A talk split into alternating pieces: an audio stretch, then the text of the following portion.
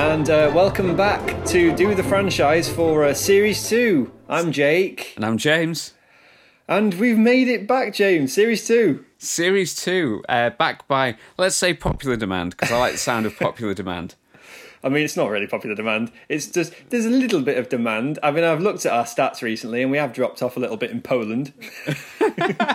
Well, this this is for all the Polish fans out there then. I'm dedicating this episode to all our Polish fans. People have, there's been some interest. Some people have dropped off, but it's fine, James. We're back with a vengeance, like that Die Hard film no one cares about. Um, and we're going to make more podcasts, and we are starting Series 2 with the um, Fast and the Furious one.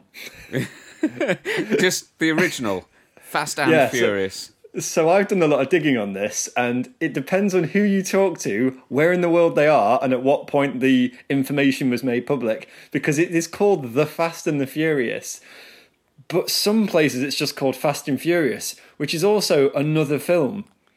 Oh gosh. So I think one of the sequels is called Fast and Furious, just that on its own without the thes. It's, uh, it, it's very confusing. This this makes me worry. Have I watched the correct film? Exactly. How are you, James? But more to the point, how have you been? Uh, been good, been good. Uh, I've been uh, diligently sort of watching for Harry Potter related things, uh, yeah. just because it seems now that we've done this the, the Harry Potter stuff. It it's following me, Jake. Yeah, It- it's not going away, is it? no, there's there's stuff happening in the news. Apparently, she's rumored to make another film, which we Oh, definitely don't have to review. Please, please tell me we don't have to review the, the new stuff because and I I've recently been away, and I went on a I went on a holiday, and uh, we went up to Northumberland.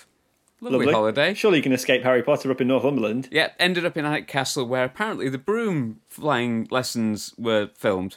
Um, and, uh, and and they they continue to happen. Uh, kids, parents, if you're watching and you want to take people out to learn how to fly a broom, uh, you can Wait, pay the. on. You can't fly brooms. It's impossible. Oh no, Jake! No, you can pay to f- learn to fly a broom. Oh Jesus! at Alnwick Castle. Uh, flying a broom seems to consist of your instructors uh, throwing their legs over said broom and then standing on their tiptoes while the other instructors buy into the delusion that these people are flying and hope Oh the kids follow God. suit. So uh, I saw a lot of people um, walking on tiptoes across the grounds of Alnwick Castle. Brilliant. I mean, I, I went to Florida not long ago, and I did actually go to the Harry Potter World thing in, in Universal Studios. We will talk about this at some point. It's not going to be today, but yeah, I do agree with you that I did feel the same sense of foreboding that I was like. There's a lot of people that could listen to my podcast here that probably won't. they probably won't like it very much. Um, yeah, we went to we went to um, Hogsmeade, the village, and I got a can of lager. Brilliant. I was walking around like one of those sort of like winos, walking around the magical castle, drinking a can of lager in a bag. Oh, dear. Uh, so, James, The Fast and the Furious yeah, was released, God, in 2001. it was. It was 18 years ago. It was directed by Rob Cohen. Um, did a bit of digging on Rob. He has some success. I mean, I get it, if you call it that. I don't want to diss him too badly, but uh, he's known for films uh, such as um, The Running Man, um, Razor's Edge. He did. Um, where are we? Uh, he did a, a Triple X. Is it called Triple X? XXX? Yeah, uh, yeah, yeah. which also features uh, uh, Vin Diesel. He also um, did a mummy film. I think it was the third mummy film called The Tomb of the Dragon Emperor. If you do see this film ever, uh, it is one of the worst movies I've ever seen. In fact, I think I walked out of this film about two thirds of the way through. Um, and he, yeah, he's, he did Dragonheart um, and Fast and Furious, which he's obviously very well known for now, given the way the franchise franchises took off. Yeah. It was first thoughts, James. First thoughts. Uh, what my my initial thoughts were because I, I I watch these uh, digitally now, and I think this is probably Yeah. something that when it came out originally, probably VHS DVD, people missed out Yeah. on. Maybe I Oh, watched yeah, this VHS. and Yeah. and I I saw one hour and forty two minutes runtime, and I thought how are they going to drag out a film about cars for one hour and 42? Boy, did I find out. Um, Oh dear. So, uh, yeah, that, that, that it's a it's a film Yep. that people put effort into. Yeah. Um, and and and it starts, and uh, it starts off with a, probably the most ineffective truck takedown I've ever seen put to film. Because surely that relies on a lot of luck to Yeah. use that grappling hook thing and I I really wanted to know what your what your well we'll probably do it at the end really we'll do the score at the end I think that makes more sense Yeah. but yeah I agree I I, I love the titles I've put that in my notes um, they're robbing a lorry which I can see is full of VHS or DVD players Yeah. This is a long running theme in this film. The, the most valuable thing that you can steal, apparently, is VHS players, despite the fact that all the cars that the thieves are driving in are worth way more than the content of that truck. I thought this. I was thinking this. Surely those souped up. Um, what are they? What are they driving at the end? I think they're uh, Honda Civics. What are those? Are those Honda Civics not more expensive than forty to fifty DVD players? Jake, they've Because- gone, to, they've gone to the trouble of colour coding the, the cars so you know that they're bad guys because they've got green underneath. So Yeah, surely. All they need to do is find the people that drive around with cars that have got green underlighting. selling DVD players. um, I, I, yeah, I must admit, I was a bit baffled by the intro. I thought, like, I was starting to think, how many DVD players do I own? And I think, including like um, ones that plug into my Mac, I've got one that plugged up to my projector. I've got one in the living room. I think one in the bedroom. There must be four or five DVD players in my house. And this is what I know. This is 2019, but like the DVD players and VHS players, they weren't really that expensive, were they? Like we, everyone had one. Everyone, I, we all had one. A lot of people had them in like combis, didn't we? Like those Matsui VHS um, TV combos in the sort of 1999. Yeah. Remember those? Yeah, yeah, but the, the the way they go about stealing these, it's like it's some sort of money transfer from Fort Knox. Yeah, I agree. And It's I like could if- understand if it was money in there.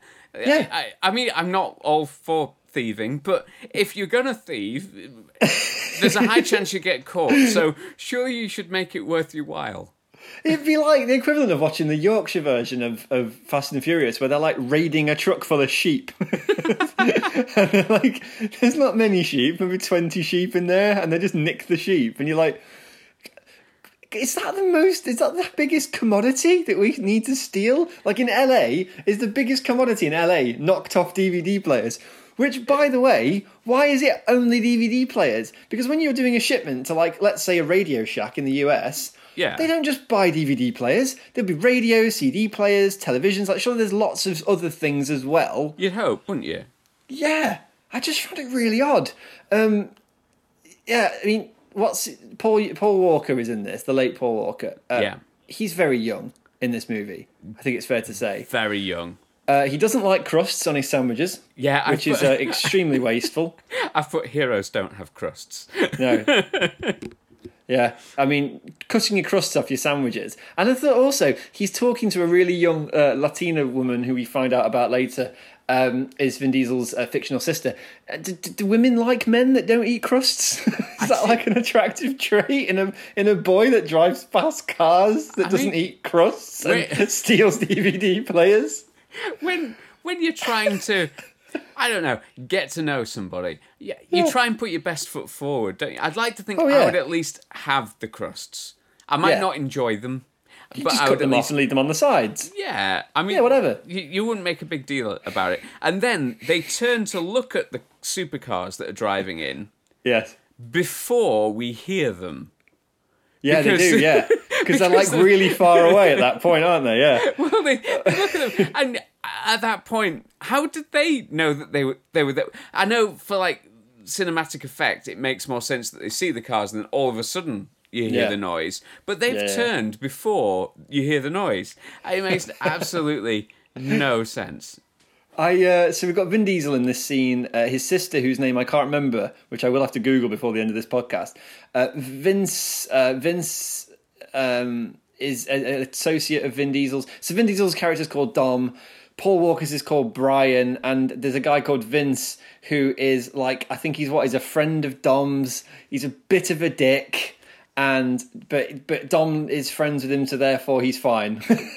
Yeah, I, mm, I, I- I don't, I don't fully understand that because it's like, if that was your mate, I mean, he must have done something in the past that makes him worthwhile keeping around. yeah, otherwise you just cut him off, wouldn't you? I, I think I would. I think you'd give him enough chances. Maybe he's still in that period where they're just trying to give him enough chances. Yeah, I mean he's like 35, so he must have been going a while. But it's like everyone in in, in Dom's gang, everybody doesn't like Vince. Did you notice this? Like no one really is like maybe one other person who has anything good to say about him. But all the other characters also think he's a dick, and Yeah. they're like, "Ah, don't go near him. He's a dick." You're he's- like, he's not why are we hanging around around." with him then?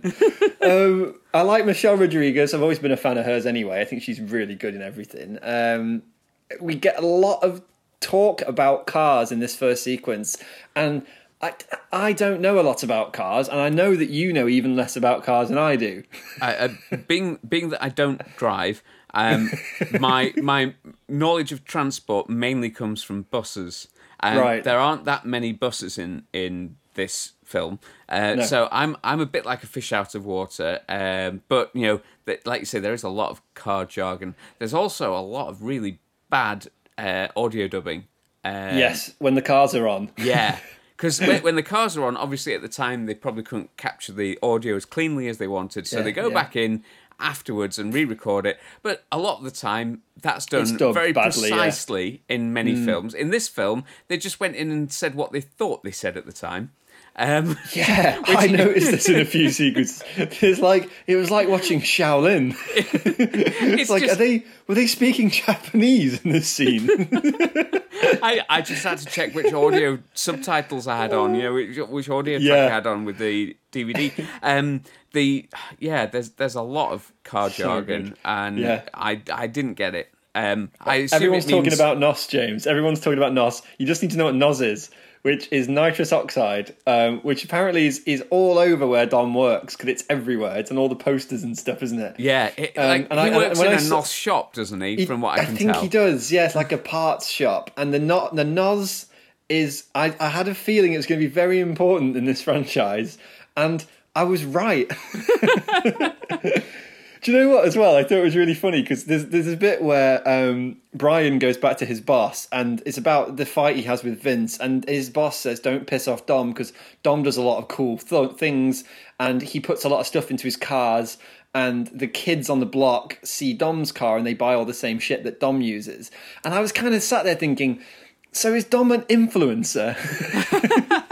yeah, Is he like the equivalent of one of those Instagram people that post pictures of their car or women lying on the top of their cars and thinking, Dom was ahead of his time in 2001, wasn't he? he definitely was, and just. Is that how car folks advertise stuff? They, they I- find yeah. the, the worst behaved person yeah, with the most money yeah. who can then encourage the young to be badly behaved and hopefully gather more money that way. I, Well, they, yeah, they go to this. They go to this. Paul. Paul. I keep going to calling Paul, and it's not Paul. It's Brian. Brian. that's a great episode title. That's a great episode title straight away. it's not Paul, it's Brian. Just Brian. Brian, which I also can't deal with because in Britain, Brian is the name of a window cleaner or like the guy that works down the fruit and veg shop. Do you know what I mean? Like in Yorkshire, Brian's not a particularly cool name, is it? No. So the fact that Paul Walker, which is quite a cool name, although it is quite vague. I think Paul would have been a better name for the character than Brian. They, they, they definitely sort of plucked that name out of somewhere, but Yeah. fully understand the implications of it. Yeah, it's like when you go. and- Do you, if you ever meet somebody that's from England that's writing a like they're they may be writing like a thesis or they're writing a story for a thesis or they're writing a script for a movie that's never going to happen. Yeah. and they they're in, they're writing it from an English perspective, but because they don't know what they're pitching, they put in names like um, they'll put in names like Jack, John, then Drake, and you're like. Drake as a character wouldn't work in a British film because No. there isn't many British people called Drake. And I feel like they've done that with this, where they've gone, Brian's a cool name, and Yeah. you go, no, it's not. What what name haven't we heard in a while? I know. Let's choose Brian. Um, So that's bugged me for one. Um, then it's like there's lots of men talking about their dicks. I mean, their cars. Yeah. And there's, I think they're talking about things, but I don't really understand the terminology. But I think there's going to be a race. yeah, there's going to be some kind of race.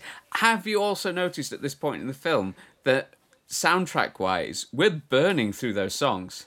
Oh yeah, Uh, yeah, and ridiculous. it's like all the early 2000s stuff that you could ever imagine. prog prog rock and and and Limp Bizkit and stuff coming on. Yeah. It was very yeah. oh yeah, very much a product of its time, wasn't it? Absolutely. I, I, my note is saying soundtrack skipping through early 2000s nu metal like it's going out of fashion.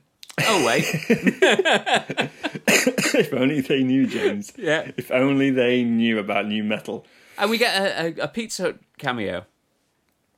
Yeah, I I had to go back for this when you mentioned it to me the other week. So there's a bit where there's a pizza guy who's trying to do his job, Yeah, he's just there. He wants to deliver his pizza. and I, I think the Dom and his gang basically take over a huge road.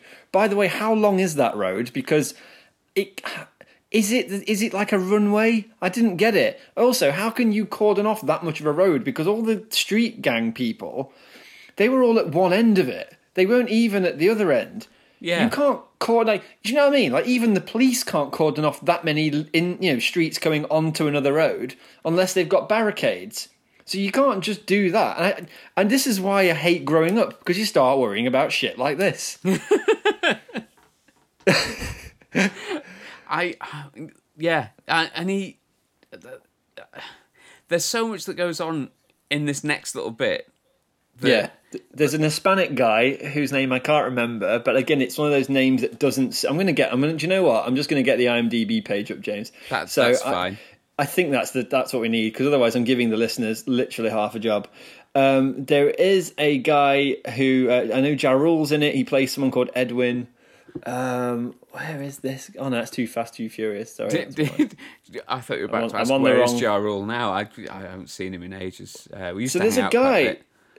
His name is Noel um, Gugliemi. He plays a guy called Hector, and he's the guy who he plays like a baddie in every film he's in. Yeah. And Hector's the one who apparently is too slow to race. Um, so I think Ja Rule might fill in. I think he fills in for, for him in the car. So Ja Rule is the young black actor who's in the car next to Vin Diesel. Do you remember? Yeah. Um, and he plays Edwin. So again, we've got Brian, Brian Edwin, Edwin. Edwin and Hector. Wow. They. Like, who the hell wrote this script? Seriously. Um, so Dom races and and Brian Paul races Dom, and then it doesn't work out. Even though we kind of assume that Brian's going to win the, ma- the the race because he's our hero character, Brian doesn't win the race, and in fact he gets completely destroyed by Vin Diesel. He then kind of goes to work for Vin Diesel. Yeah, like this guy's proven that he's not as good as Vin Diesel, uh, Mm-hmm. but slightly better than the other people that Vin Diesel works with. Um, Yeah. And he proves this by being the guy who, although isn't very good at racing in a straight line, yeah. is pretty awesome at doing corners.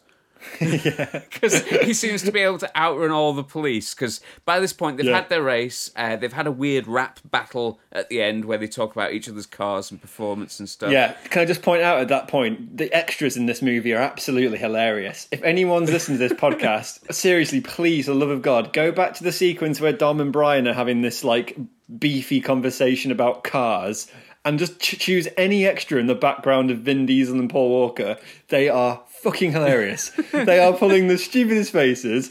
They're going, oh, oh, damn, oh, damn. And, and they just look ridiculous. And it's like they're all looking at each other to see what the other extras are doing because they're thinking, well, if that extra's doing that, I should be doing that. And it's, It's- like they're trying to outact each other in the background of shot. It is marvelous, James. It's brilliant. it's it's a film that comes across as like a we we need to make a film we need to include Yeah. these actors and we need to have Yeah. some kind of plot but whilst they were com- sort of composing this film uh, with all the Mm-hmm. love and care that went into it they also saw a bunch of other films that were coming out around the same time and thought we need to do that as well because there's a bit during the race where you think, oh, you guys have seen the Matrix because there's like a slow motion shot that runs Yes, there is. The car. There's a yeah. There's a slow motion panning shot across the car as the as the engine, and they do that same thing where the fuel injector goes into the engine, and we get like a CGI shot going down the exhaust. Yeah. which real honestly now, given what we know about films and CG, that completely took me out of the scene. I thought it was terrible. yeah.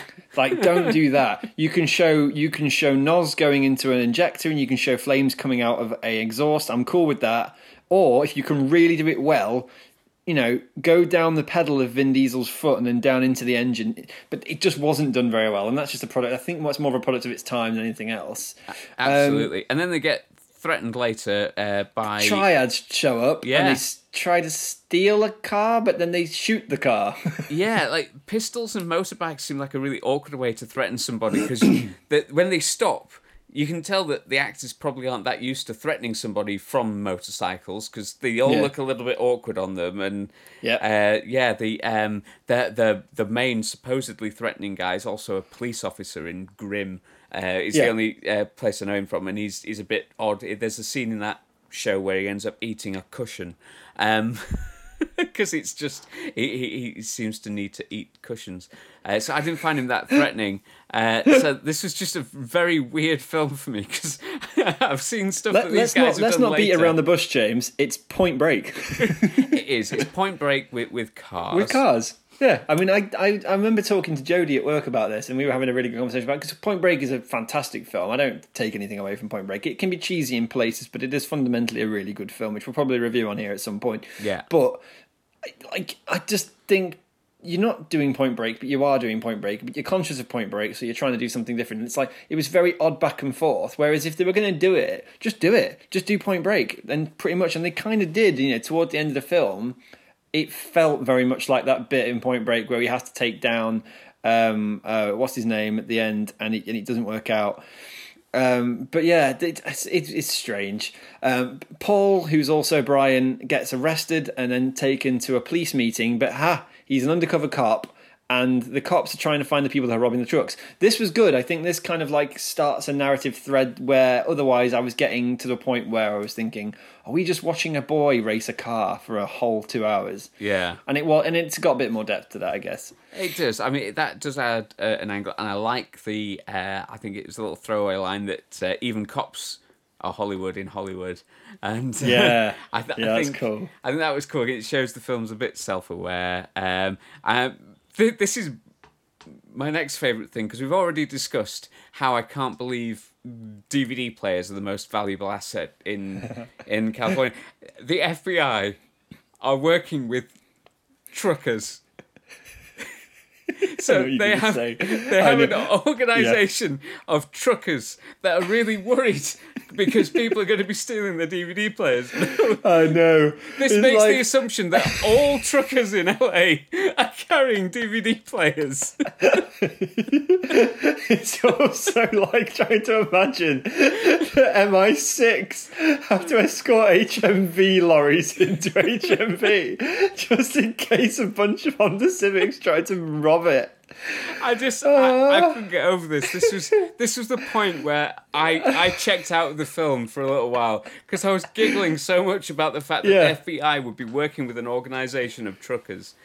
Um, Yeah, why, why, why is the FBI trying to take down three people in three cars who are stealing video players? It is the most ludicrous thing in the world, isn't it? And it's kind of like they went to the director, like they're going to rob these lorries. What are on these lorries? Is it cash? No, we don't really do that in LA. You're like, well, is it going to be? Is it going to be like guns, drugs? Could be drugs. Well, their drugs are kind of boats in the next sort of Miami, aren't they? And you're like, oh yeah, what else can it be? Uh, DVD players are quite good at the moment. is this is this big, this film might exist? I've, I've figured the reason behind it now. This film might exist because you know at the beginning of every DVD they always used to put that FBI warning, even if you bought it in the UK. yeah, you Is wouldn't this- steal a car. You wouldn't steal a movie. You wouldn't get into a car with Vin Diesel and steal a lorry full of DVD players. This this is the proof that of why they needed that message. Vin Diesel Yeah. can't be stopped. Do you know what? The more we talk about this, and I think going through this franchise, that is going to be the thing I'm going to remember the most. Um, so we go to the house after this, and Paul Brian meets um, Vince again, who's probably my only character that I really liked. Um, and the tensions are high in the house because Dom has let um, uh, he's let Brian into the inner circle, and and Vince doesn't like Dom because Dom steals his Corona. And Yeah. there's a thing where he says, you know, he's a dick and he's going to do this. He's going to, he's, you know, you, are you trust me? You, know, you trust this guy? Who is this guy? And you're like, wait a minute, Vince is right. this guy's a cop, and Yeah. you just let him into your inner circle, and you didn't even vet him at all. He- like Vin Diesel, Dom didn't do any vetting at all Oh no, on did, Brian's he did- character. He did, Jake. They they walked home. Remember after they got attacked by triads. I, I made a note of this as well, saying that it's the 2000s. I, I- Point Break, I can forgive for this, but the Yeah. 2000s, people had mobile phones then.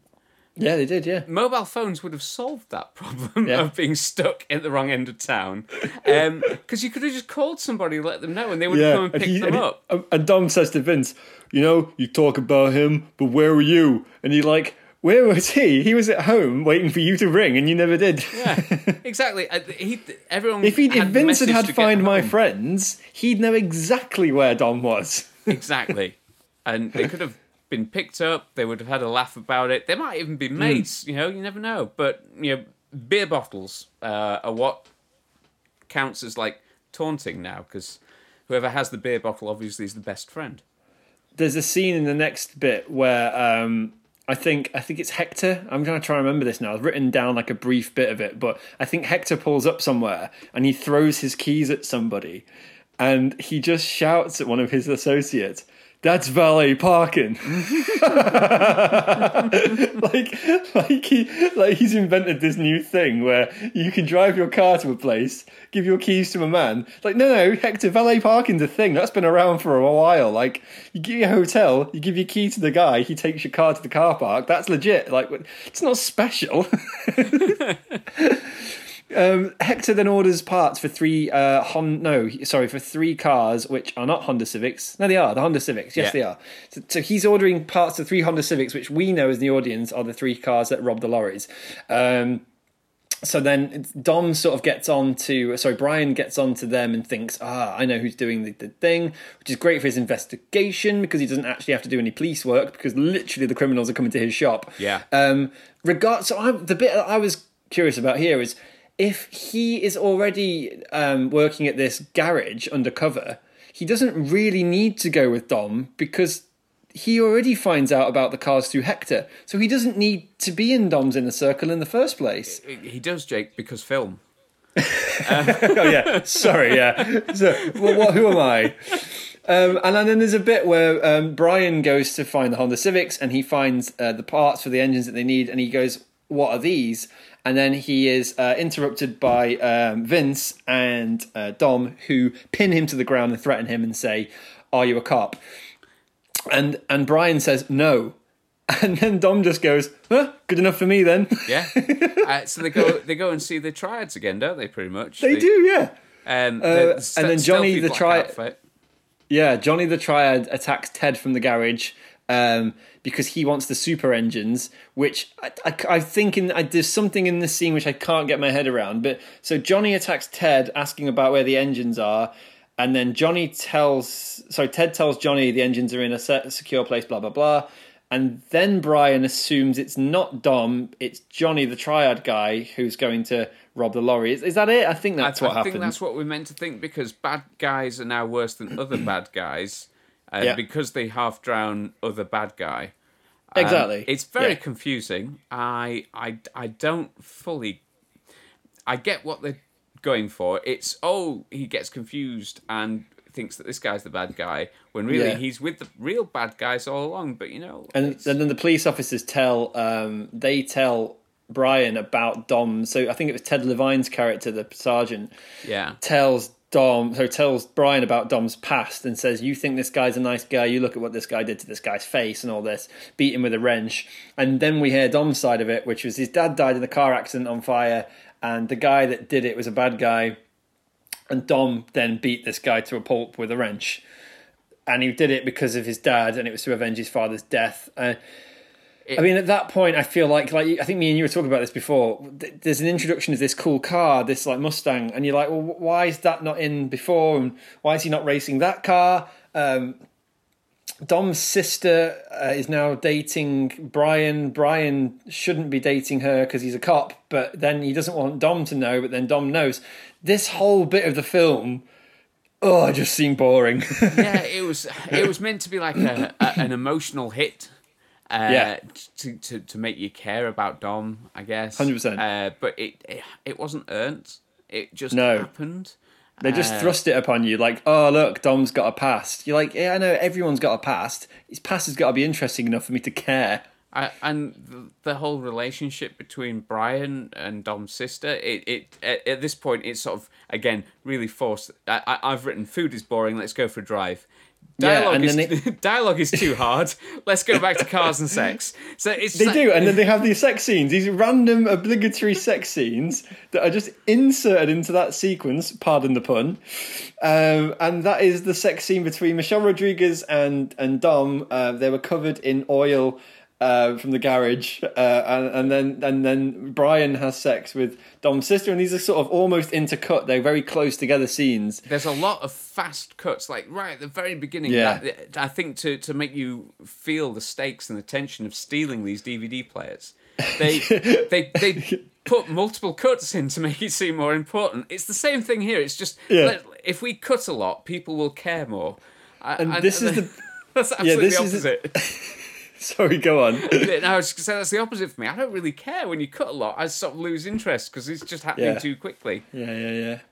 I did a bit now where after the sex scenes, Johnny is having some sort of tea drinking ceremony with his Chinese family, which I found really odd. I was like, are they having a party?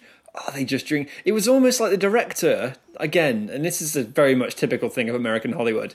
They go, "What do Chinese families do when they're together? They probably sit around drinking tea." You're like, Yeah, that it's like that seems legit. We'll we'll do that. they eat food as well, Rob. no, no. For the purpose of film, we just drink tea. So Um, the whole of Johnny Touch, um, the the Triad's family is there in this like lovely house, and Johnny gets busted by the police, and his family slap him in the face, and then disown him for being uh, a criminal. Yeah. and then they are they they search Johnny and they question Johnny, but nothing comes of it. And then the sergeant, played by Ted Levine, says something about Toretto about Dom to Brian, and you're like. Brian, it's obviously Dom. Haven't you seen Point Break? yeah, it's, it's got to be Dom. And also, why did they bring Brian along to the takedown? Like that, he's Yeah. the inside man. I know he's wearing a mask and such, but there's but he doesn't some- need to be there, does he? He doesn't know. I mean, because at some point Dom's going to ask him, "Hey, Brian, wh- wh- what did you do this morning?" and he's going to have to make up some story. I was at Johnny Triad's house. What were you doing there? Oh, um. I just, I don't get why he was there. I have no idea. Uh, and the FBI is still scared of truckers before this point because they, you know, they're really worried Yeah. and they're so glad that they've got this break that, that the FBI must just go, oh, we've got somebody great, and they, they go and take Yeah. this person down. I don't they know worry. why. They're worried that the truckers are going to arm themselves against the robbers, which you know is probably fair enough. I, I, you know, I've got a, uh, an uncle who lives in America who is a trucker, and he carries a gun, and he's he's licensed to do that. So if his truck gets robbed, he can shoot the person that does it, and under the rule of Florida, he's all right. You know, as long as he shoots the person, the person who's going to attack him is armed, he's he's good. Well, he's, he's got to Um, protect those DVD players. Exactly, it's got Yeah. loads of DVD players to worry about. I mean, I don't know if DVD players are as sought after in 2019 as they are. I mean, it'll be Blu-ray players now, but um, yeah, we then have this bit where Brian asks Dom for a job, um, and race wars is happening. Now, when I heard the term race wars, It- the it- first thing the first thing that came to my mind wasn't cars. No, it's probably it probably doesn't mean what the filmmakers intended it to mean. Um, and when you eventually see Race Wars, it looks like a car version of Burning Man. Like, Yeah, it does. They're, they're Yeah. out in the desert. They they've Yeah. got caravans and tents and stuff. um, I mean, but how? th- There's no organisation. It just seems like people turn up and challenge each other. Like, That's do, right. Do the racers just set up their own competition? Who wins Race Wars? And, Like, yeah, I, I just so- I don't get it. Uh, so Jesse, the guy who soups up the cars with Dom, he drives his car, against Johnny, and he says, you know, loser wins the car, and it's his father's car. Something he do, he drives the car, he loses to Johnny, but instead of submitting the car, forfeiting the car, he he drives off, and you're like, all right. Um, so at this point, I'm like, why did he bother driving the car? And also, if it's his father's car, like, does that matter? Is does that make it? Is it sentimental value? Is it money value? Like, what's he worried about? Yeah, like if this film had spent a bit more time describing the importance of this car, we might. You get what I mean? we Do you might- understand what I mean, though, right? the- the so Jesse drives off. high. No, and you're like, well, if you lose the car to Johnny, fair enough. Ask for a rematch. That'd be one way out. Yeah. Or take a loan off Dom and work the money off. Surely Dom would loan him the money to pay for a new car. he would just then have to work for free for a year. You'd- But you know, but instead Jesse runs off with the car, so you would kind of assume this is going to come back later on in the movie.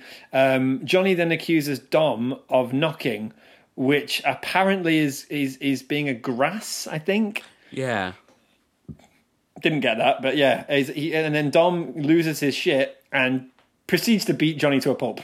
yeah. Because and and security at this at this race wars event, they just seem really useless. They, don't mean- seem to want to stop this fight. Can I just point out as well that during race wars, um, a mixed race American man beat up a Asian American man. And and oh, through all this fighting, his dad's car seems much less important. Like they've all they've almost forgotten about his dad's car. It's all right, James. It's not about the cars. It's about DVD players and tuna sandwiches without the crusts. No crust on those tuna sandwiches. Um, Um, do you know? Do you know Johnny Tri- um, Ti- Triad? Sorry, Johnny Triad is the kid who he he plays the guy in Die Another Day who gets the diamond stuck in his face. Do you remember that Ah, yeah. In in James Bond Die Another Day, which is probably the year after this came out? I think Die Another Day came out in two thousand and two, so it's like literally the year after. So I'm guessing good old Johnny did all right He- from this film. He was on a roll. yeah. Um, yeah, and it's hmm, it's at this point we have our sort of point break moment, isn't it? Where Yep, we he- do, yeah. Uh, Brian says, I- "I'm a cop. I've lied to you, but I've been honest too," uh, which makes no sense. And who would believe that? yeah, you wouldn't absolutely. Um, and then there's a yeah, and then there's a bit where they're about to drive after another truck of DVD players. Even though I'm guessing, I mean, how many DVD players must they have? Um, And the, They- th- this this bit, sorry, I have to cut in because this bit Yeah, made sorry. me giggle again. They're a man down, but they only have three cars at this point. that they've secreted the cars away, ready for the next attack. Yeah, There, there's usually four of them, but they Yeah. only have three cars. Um, It's like they knew the fourth person wasn't going to be there. it's ridiculous. And then there's a bit where Dom says to Michelle Rodriguez, uh, "Sorry, yeah," he says, "I'm not sure we should do this," and she's like, "Why? Why, babe?" And he's like, "I had a dream the other night. We were on a beach in Mexico." And he's like, "All right, that's fine then." Just I'd be carry like, on. Jake, I, I, I don't think we should do this podcast anymore. And you'd be like, Yeah. why? And I could say, well, I had a dream about Maltesers three nights ago, and I don't think we should do a podcast. Yeah, James, I, I've had this dream the other night that uh, oh, things in my house started to melt. All right, carry on then. Yeah, just carry on. It's it's just a dad. You know, Um, there's a bit here where the Honda Civics then go to take over. They, they basically go to steal the truck. And I was like looking at this during the film. This is how my attention stayed on this movie. Are Honda Civics any good? Because I was a little bit like, I know that Hondas are a good car, but were they that sought after back in the, the late 90s, early 90s? Jake, th- this film prays at the altar of DVD players. I think I think the cars that it idolizes are probably the least of its problems. So I'm just going to put this in now while you're on the podcast with me, and this is again for the listeners at home. I'm finding a pre-owned Type R Honda Civic on eBay currently at hundred pounds. Jake, do you need any DVD players? it says it's got a oh Christ, what is that? Uh, it's got a reg reg plate of 1970s. I'm guessing it's a really old one. Yeah, it will be. That's why it's 100 quid.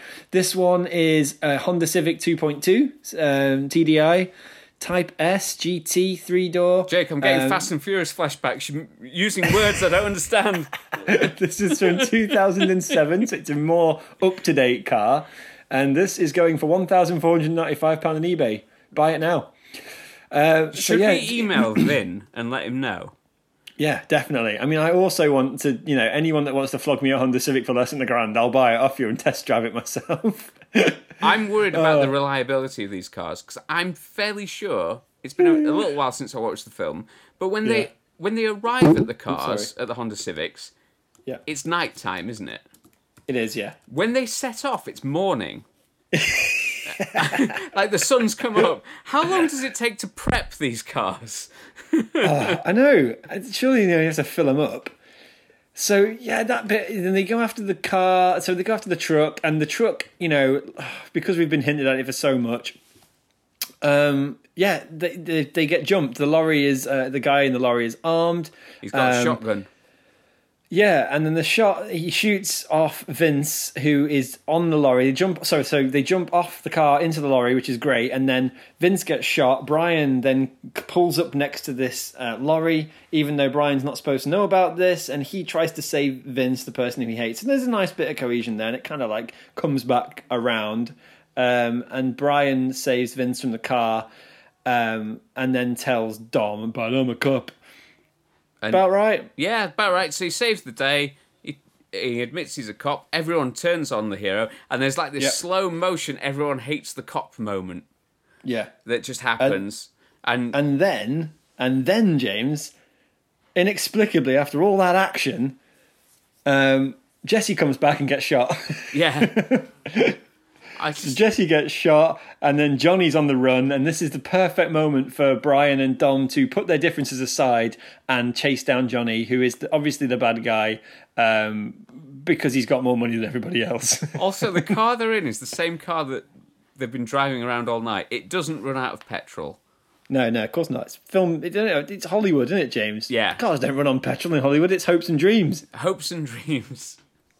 Uh, and then at the end, they they do thwart Johnny, and Dom has to. Sorry, Brian has to decide whether or not he wants to be a cop or if he wants to let Dom go, and he chooses to let Dom go.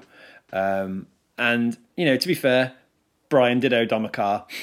Yeah, he owed him a car. Uh, apparently, he owes the FBI nothing. Uh, yeah, of course. Fuck the FBI.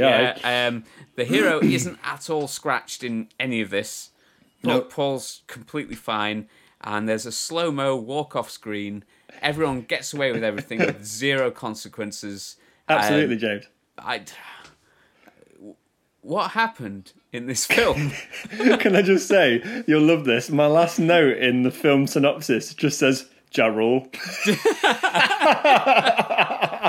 like as if I was trying to sum up the film at the end. I just put, oh, Ja Rule. Jarrell, Um, so- can I just point out as well, right? This was the bit that I was going to talk to you about at the beginning of this episode, but I forgot about it. Was that prior to this episode, I deleted all of my notes. So I was not very fast, but I was furious. Oh. I was throwing things around my office. I then realised because I tried to go on iCloud and find my notes, but it deleted from my server on iCloud. You know, because it's connected to Wi-Fi, everything just deletes straight away. Yeah. So I had to go downstairs, and my wife, Nat, is sat on her laptop doing schoolwork. Literally pulled the laptop out of her hands,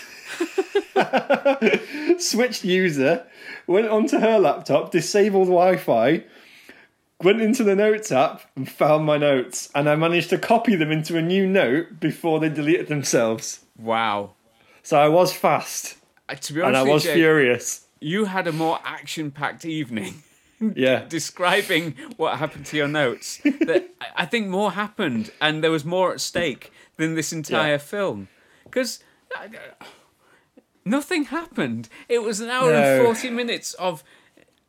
Like the the initial worry was, oh gosh, the truckers are having their DVDs nicked. Uh, Yeah. And then all of a sudden it's, oh gosh, Vin's dad's car's been stolen from someone who just won it in a race. And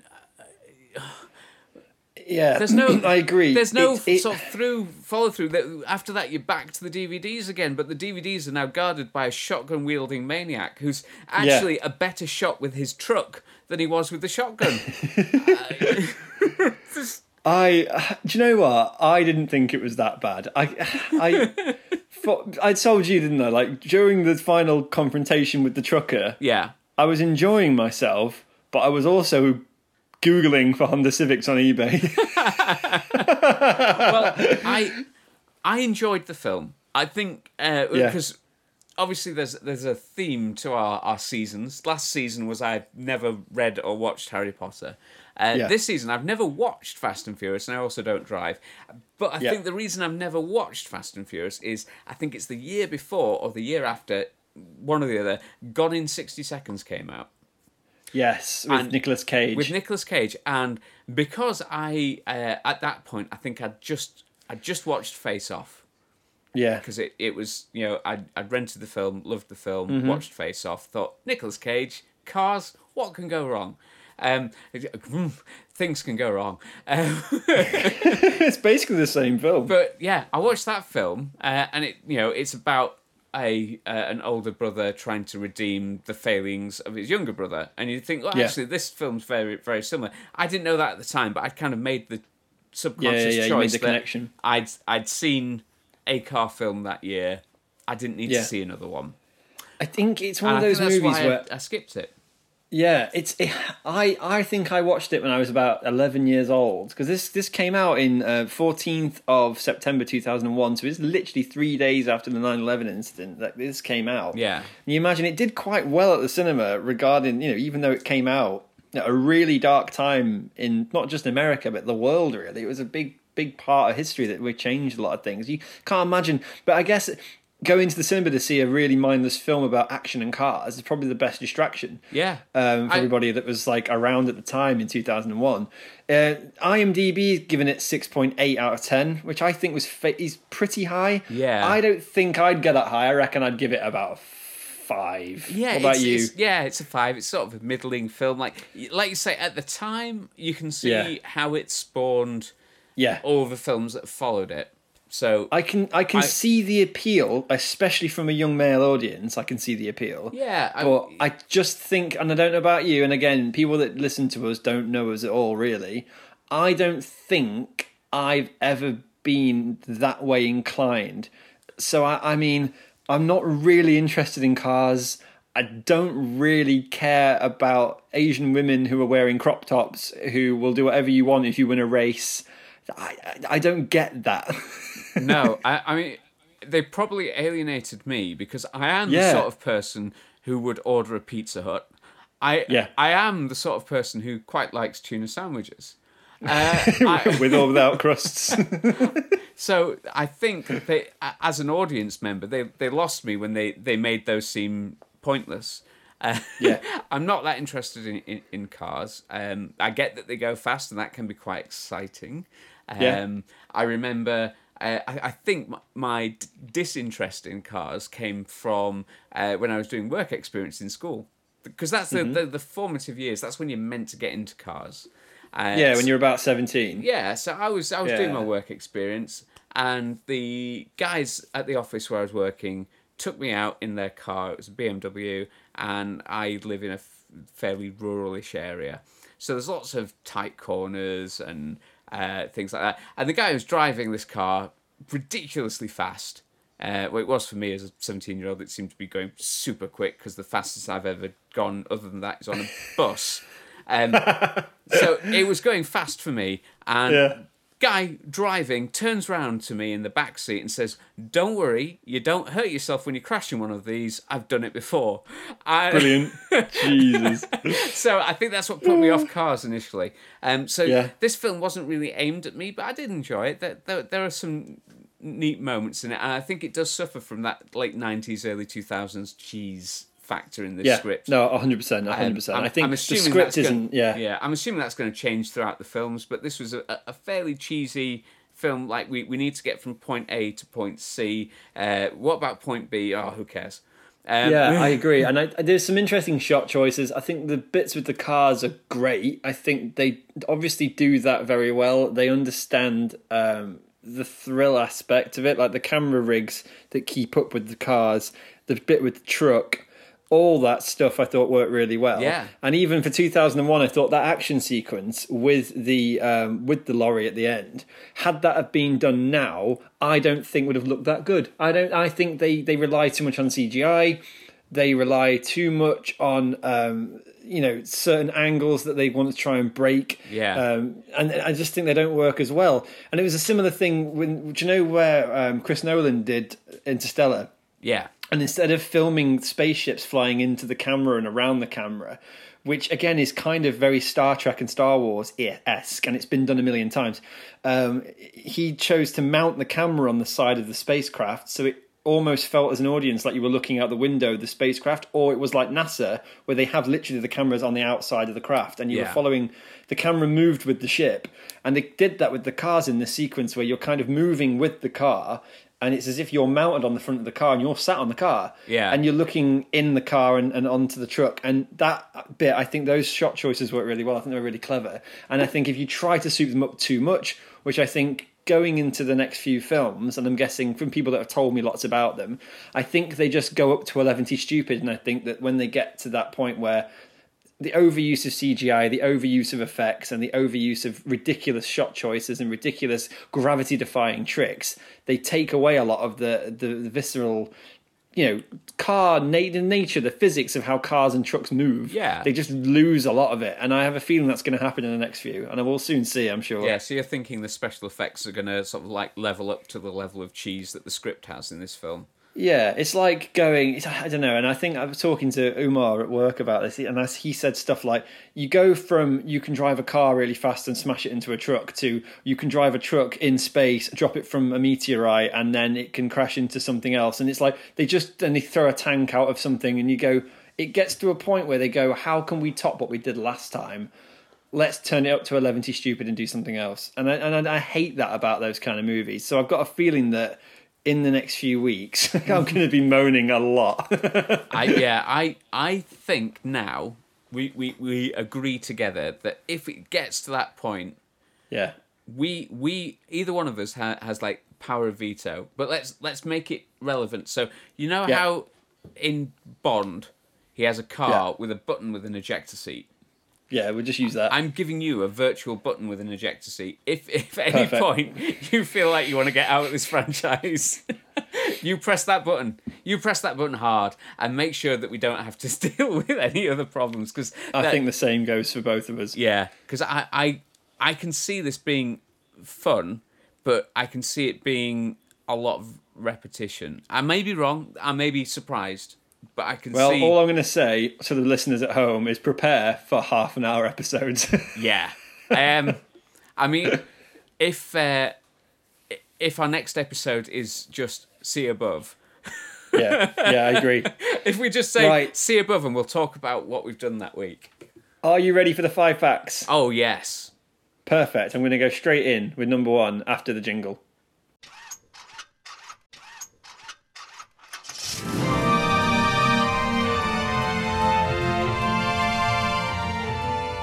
So the point one I found um, this story of uh, the story of Fast and Furious was uh, a result of a magazine article in May 1998. An issue of Vibe magazine uh, featured an article by Ken Li, which was titled Racer X. This chronicled the illegal street racing in Queens, New York. Producers optioned uh, the article for a movie adaptation, which later then became The Fast and the Furious. So it was kind of based on something real, which is kind of cool. Yeah, it's based on something real. It's based on Point Break. It's very real.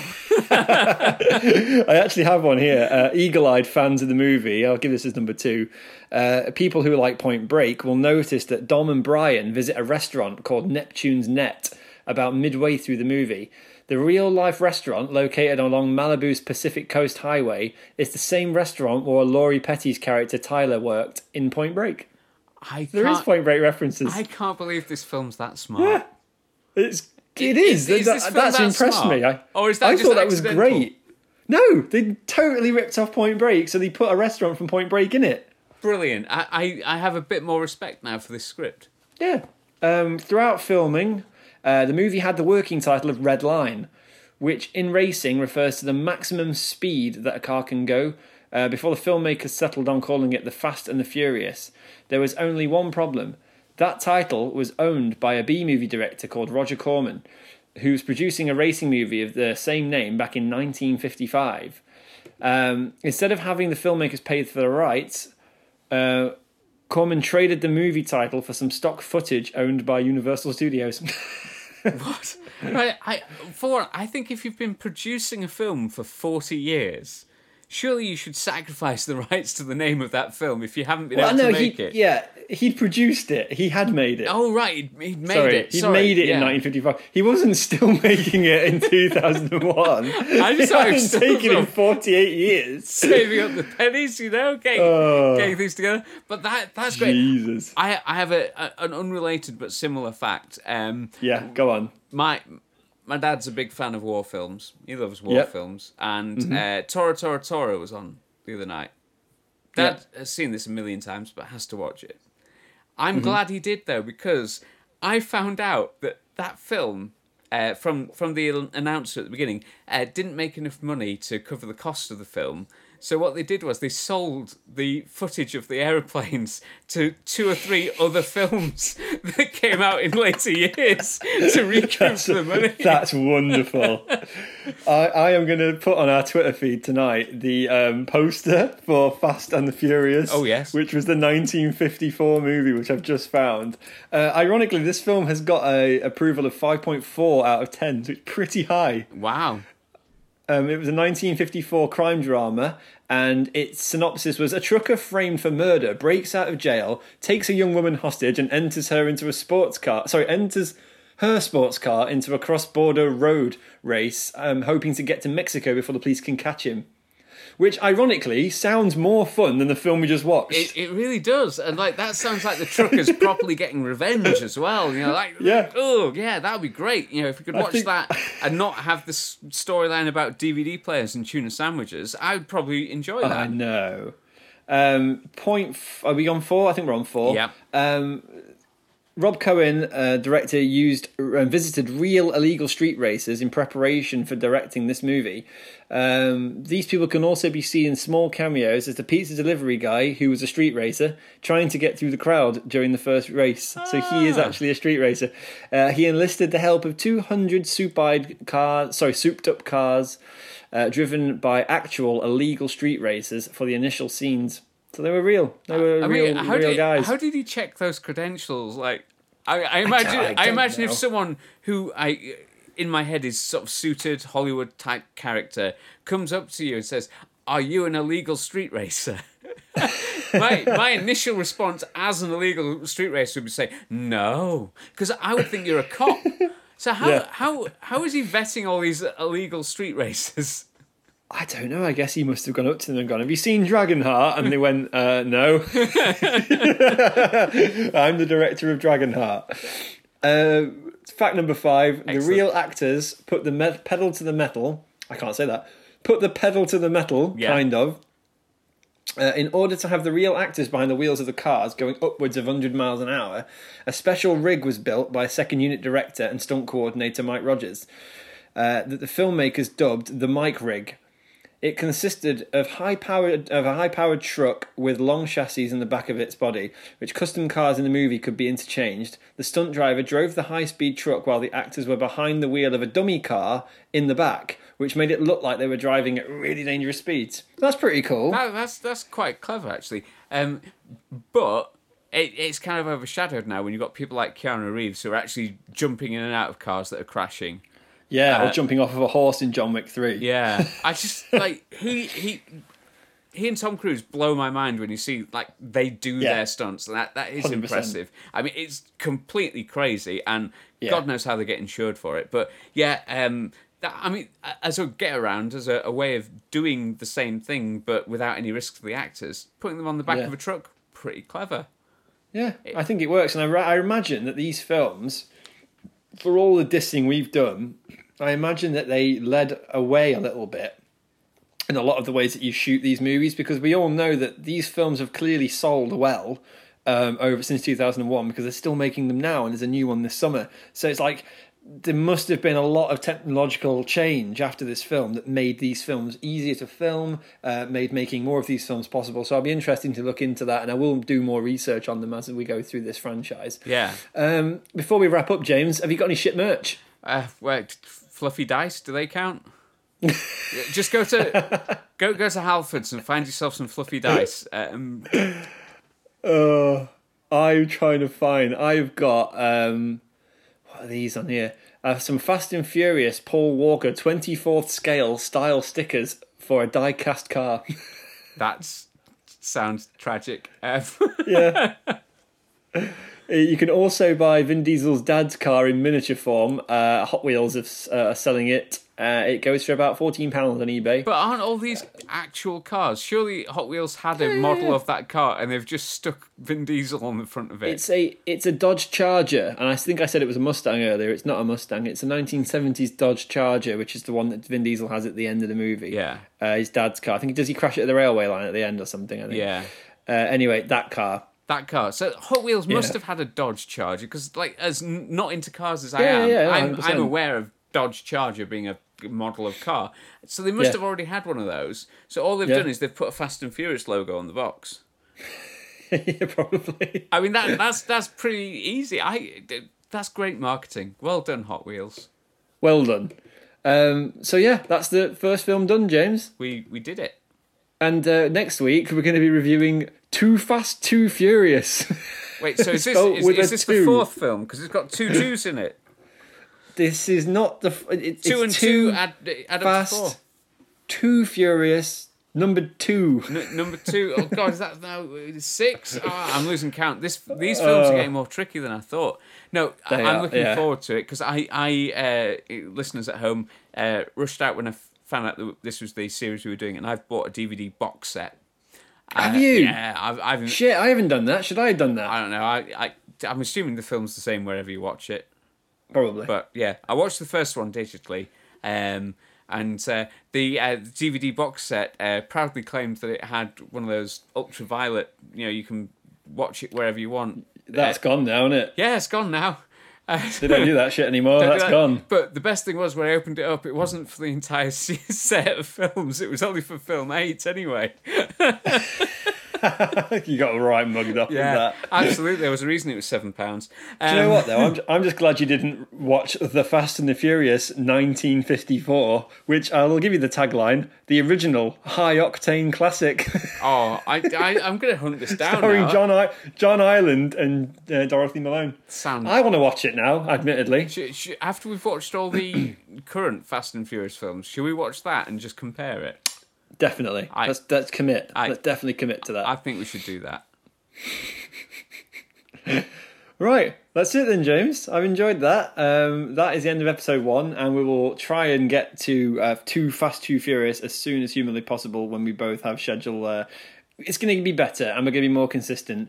But yeah, we have taken a bit of a break over the summer, so we are getting back into this series, and we will endeavour to get uh, more stuff out there. Obviously, as always, if you enjoy this episode, subscribe to the podcast. Please, please drop us comments uh, on iTunes or on our Twitter, which is at Do the Franchise, and we will go through those in one of our next episodes and just read out a lot of the comments, anything that you guys want to hear, I mean, if you and the things that if you people just are want saying. to translate car for us, that'd be fine. Hundred percent. Yeah, if you're going to get in touch with us, tell us what car you've got and why it's good, and we can use that to our advantage. Somehow. Right. See you later then, James. See you later, Jake. Thanks, guys. Bye. Bye. Bye.